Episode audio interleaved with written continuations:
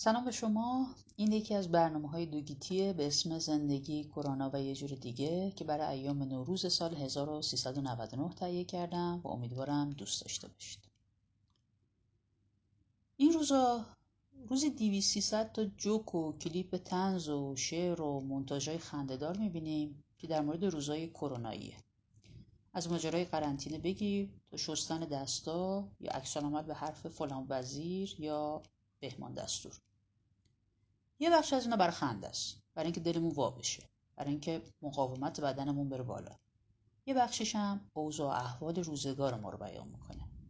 یعنی اگه کسی ده سال دیگه بخواد بدونه عامه مردم چه مسائلی داشتن تو این دوران با چیا مواجه بودن چیا به نظرشون نادرست بود چه عکس عملی نشون دادن حتما یکی از مواردی که باید بهش رجوع کنه همین است.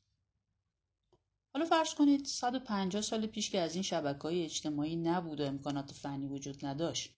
اگه بخوایم بفهمیم که مردم مثلا چجوری به ماجراهای حرم سراها و علمشنگه های زنا و زن گرفتن چپ و راست شازده قجرا نگاه می‌کردن باید به چی مراجعه کنیم؟ به تصنیف های آمیانه مثل این که برای اتفاقات حرم سرای زل و سلطان ساخته بودن. صد تومن دارم زیر آجورا غیر خوب می‌خوای خونه تاجرا شازده چرا زن گرفتی؟ مگه بهتر از من گرفتی؟ قند ارسیت ندادم غیر زیر کرسیت ندادم حلوای اردت ندادم غیر پشت پردت ندادم. شازده چرا زن گرفتی؟ مگه بهتر از من گرفتی؟ برنج کلوار ندادم زعفرون به مسقال ندادم. شازده چرا زن گرفتی؟ مگه بهتر از من گرفتی؟ ایشالله قرم کورت کنه همچین و همچونت کنه. از شهر بیرونت کنه روونه تهرونت کنه حاکم زنجونت کنه دستخری ببخشید. تصنیف به طور کلی به موسیقی موزون آوازی میگن. یه قطعه شعر تربنگیز یه کلام موزون همراه آهنگ آهنگ ریتمیک. بیشتر از اینکه به قواعد شعری پابند باشه خودشو با آهنگ هماهنگ کرده. و وقتی میگیم تصنیفای آمیانه اینا در حقیقت تصنیفایی هستن که واکنش به مسائل سیاسی و اجتماعی روز نشون دادن. سازنده هاشون معمولا معلوم نیست. باستاب نظر مردمن توی ماجراهای اجتماعی و سیاسی. یعنی یه جوری صدای ملت به حساب می اومدن دوچار سانسور هم نمی شده. مردم کوچه و بازار و نوازنده ها و مطربا اینا رو توی کوچه بازار و عروسی و نمی‌دونم جشن ختن سرون و مهمونی های زنونه میخوندن.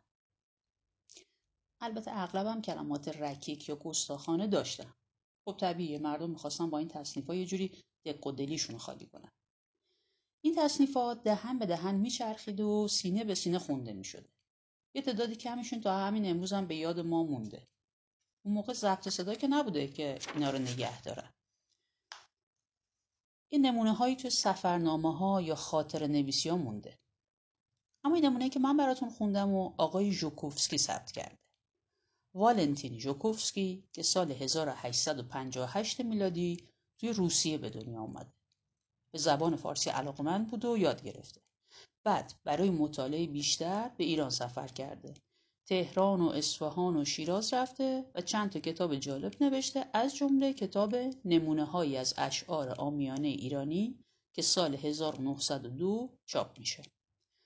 خود ژوکوفسکی میگه که طی اقامت سه سالش توی شهرهای تهران و اصفهان و شیراز و روستاهای بین راه این شعرها رو یادداشت کرده و توی پنج بخش تقسیم کرد. دستش درد نکنه. ما الان اقلا متن شعرها رو داریم گرچه نمی‌دونیم که چه آهنگایی روش بوده یعنی اینا رو با چه ریتمی میخوندن دکتر عبدالحسین عبدالحسین نوایی که این کتاب رو کرده یه توضیحات خوبی هم درباره این تصنیف ها اوورده برای بعضیاشون مثلا درباره یکی از تصنیف ها توضیح میده که این داره اعتراض می‌کنه به فرنگی مابی که داشته مد می‌شده و اونو دست میندازه. این تصنیف.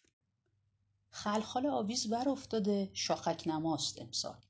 تنبان بلند ور افتاده زانو نماست امسال. چشما درشت ور افتاده خمار نماست امسال. پیرنزری ور افتاده حریر نماست امسال. زن عقدی ور افتاده سیق نماست امسال. مرد ریشدار ور افتاده بیریش نماست امسال. ای ریشدارا فکری کنید عهد بیریشاست امسال. این نشانه های تغییر و تحول توی خیلی از شعرها دیده میشه. مثلا میگه خانم جونم پیش بیا با شلوار کش بیا. یه شلوار کش سوقات فرنگ بوده و گویا مطلوب زنباره های چشم چرون متجدد.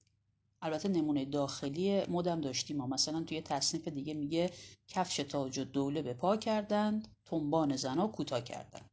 که دکتر نوایی توضیح میده تاج دوله که از زنای ناصرالدین شاه بوده اسم خودش رو روی کفش زنونه ای که خودش مد کرده بوده گذاشته. با این حساب تاج دوله اولین زن برندساز ایرانی بوده. حالا نه اینکه فکر کنید تصنیف و اعتراضات پرشور سیاسی بودن. یه مخلوطی بودن از انتقاد و عقد گوشایی که کنارش یه حتما بیانصافی هایی هم بوده. از جمله درباره دختر رئیس نظمیه. ناصرالدین شاه بعد از سفر دومش به اروپا تصمیم می‌گیره توی ایران اداره پلیس تأسیس کنه. توی تهران کنت دوموند فورد که یه ایتالیایی تبعی اتریش بوده می‌کنه رئیسش. این جناب کنت خیلی معروفه. همین الان یه بخشی از تهران هست که قدیمی ها هنوز به اسم چهارای کنت می‌شناسند که املاک این آقای کنت بوده. آقای کنت کارهای خوب کرده کارهای بد کرده و حال در هم بوده. ایرانی ها هم خیلی روحیهشون رو نمیشناخته. یه سخیری های عجیب غریبی هم می‌کرده. از جمله کاری که کرده بوده اینه که همه زنای روسپی رو جمع کنه ببره توی چالسیلابی. برای اینکه مردم باش خوب باشن تن بچه‌هاش لباس ایرونی می‌کرده. حتی اسم یکی از دختراش رو می‌کنه لیلا. ولی این کنت چون همش دنبال این ماجرای زنای بدکاره بوده مردم هم مثلا خوش سوقی به خرج میدن و برای دخترش یه شعر می‌سازن. لیلا رو بردن چاله سیلابی. بخشش رو بردن نان و سیرابی. لیلا رو بردن دروازه دولاب براش خریدن ارسی و جوراب. لیلا رو بردند حمام گلشن کنت بی غیرت چشم تو روشن. فلفل تندم لیلا دختر کنتم لیلا. لیلا ملوس است ننش عروس است. لیلا رو بردن گود قداره براش آوردن ساز و نقاره. لیلا رو بردن باغ انگور براش آوردن دنبک و سنتور. لیلا رو بردن گود فیروزه پولش ندادن دلش میسوزه. لیلا رو بردن کوچه نمکی براش آوردن اسب و یدگی لیلا رو بردن کوچه غریبون. لیلا یار من است روزگار من است شب تار من است. بعضی اتفاقا خیلی رگی گردن مردم رو می‌زده بیرون. و نتیجهش این می‌شده که یه تصنیف که میساختن زیادی مستحجم بوده. یه نمونهش مربوط به اینه که یه خانومی که ژوکوفسکی گفته ذکر نامش اینجا پسندیده نیست بعد از یک زایمان بعد فرجام به یه پزشک اروپایی مراجعه می‌کنه توی تهران. و در نتیجه یک دکتر مرد خارجی این خانم معاینه می‌کنه. با یه تصنیف خیلی رکیکی برای این کار ساختار شکنانه اون خانم می‌سازن که مطلعش بوده بونجو موسیو من حکیم اوروسم بقیهش رو خودتون خواستید برید توی کتاب بخونید من نمی‌تونم بخونم. شوکوفسکی میگه اون سالا تریاک مهمترین محصول صادراتی ایران بوده و چون کیفیتش از مال هندیا و ترکیا بهتر بوده بهرهدهی زیادی داشته. به خاطر همین سال به سال به کشت خشخاش افسوده می شده این دهقانا و زارا به جای گندم و برنج رو می آوردن به کشت خشخاش و حتی باعث می شده گاهی وقته قحطی مصنوعی ایجاد بشه. در عوض بعضی از رعیا یه سود هنگفتی از این ماجرا به جیب می‌زنن. این تب و سودو که سرانجامش هم همیشه به وفق مراد نیست توی تصنیفا مسخره می‌کنن. میگه خود رعیت به رخت الوان چه؟ زن رعیت به نقطه تنبان چه؟ خانه رعیت به حوز و گلدان چه؟ قام رعیت به نقطه ناودان چه؟ تو امیر کاروان تریاک تو حب جانستان تریاک. خیلی از این تصنیف ها از مجالس زنانه میاد بیرون یا یه مسئله زنانه هستش. مثلا وقتی ماشین دودی میاد تهران همه زنها دوست داشتن برن سوار بشن. براش تصنیف های مختلف ساخته میشه. از جمله از زبان زنها مثل این یکی. اگر خواهی که شوهرم تو باشی بیا پولم بده برم تو ماشی اگه پول نمیدی جون خیک پارت تشریف تو ببر خونه خالت. حالا ژوکوفسکی از اینا چطور با خبر می شده؟ خودش میگه همسرم تا جایی که می‌تونست ارتباط نزدیک و دوستانه با زنای ایرانی برقرار می‌کرد و چون به زبان فارسی هم تسلط داشت موارد رو یادداشت می‌کرد. در مواردی هم که امکان داشت خودم از پشت در یا پشت پرده یادداشت می‌کردم. چه بلایی بود این ژوکوفسکی تصنیف ها خیلی وقتا آداب و رسوم اجتماعی رو هم نشون میدن. مثلا موقع عروسی که می‌رسیده داماد رو میبردن هموم خانوادهش دوستاش آشناهاش هم باش می‌رفتن هموم و قروق می‌کردن و دلاک و پول و شاباش و اینا. کلی هم تصنیف میخوندن مثل اینا. یک همومی سیت بسازم چون هموم کازرون در و پاشنش نقره گیرم سی برار هر دومون. ای همومی ای همومی کاکا جان میاد هموم قلیونش آماده کن آب خزینه تازه کن. یا این یکی. شیر داماد رفته هموم ارخلق نیمه تموم. گوش باباش برسونید صد تومن خرج هموم برای عروس هم همینطور بوده که البته مراسم هموم و آرایش برای عروس مفصلتر بوده مضمون سازیاش هم بیشتر بوده. مثل این نمونه ها. ای همومی ای همومی سنگ پاشور طلا ای خانم اسباب بداری می‌برند امشب شما.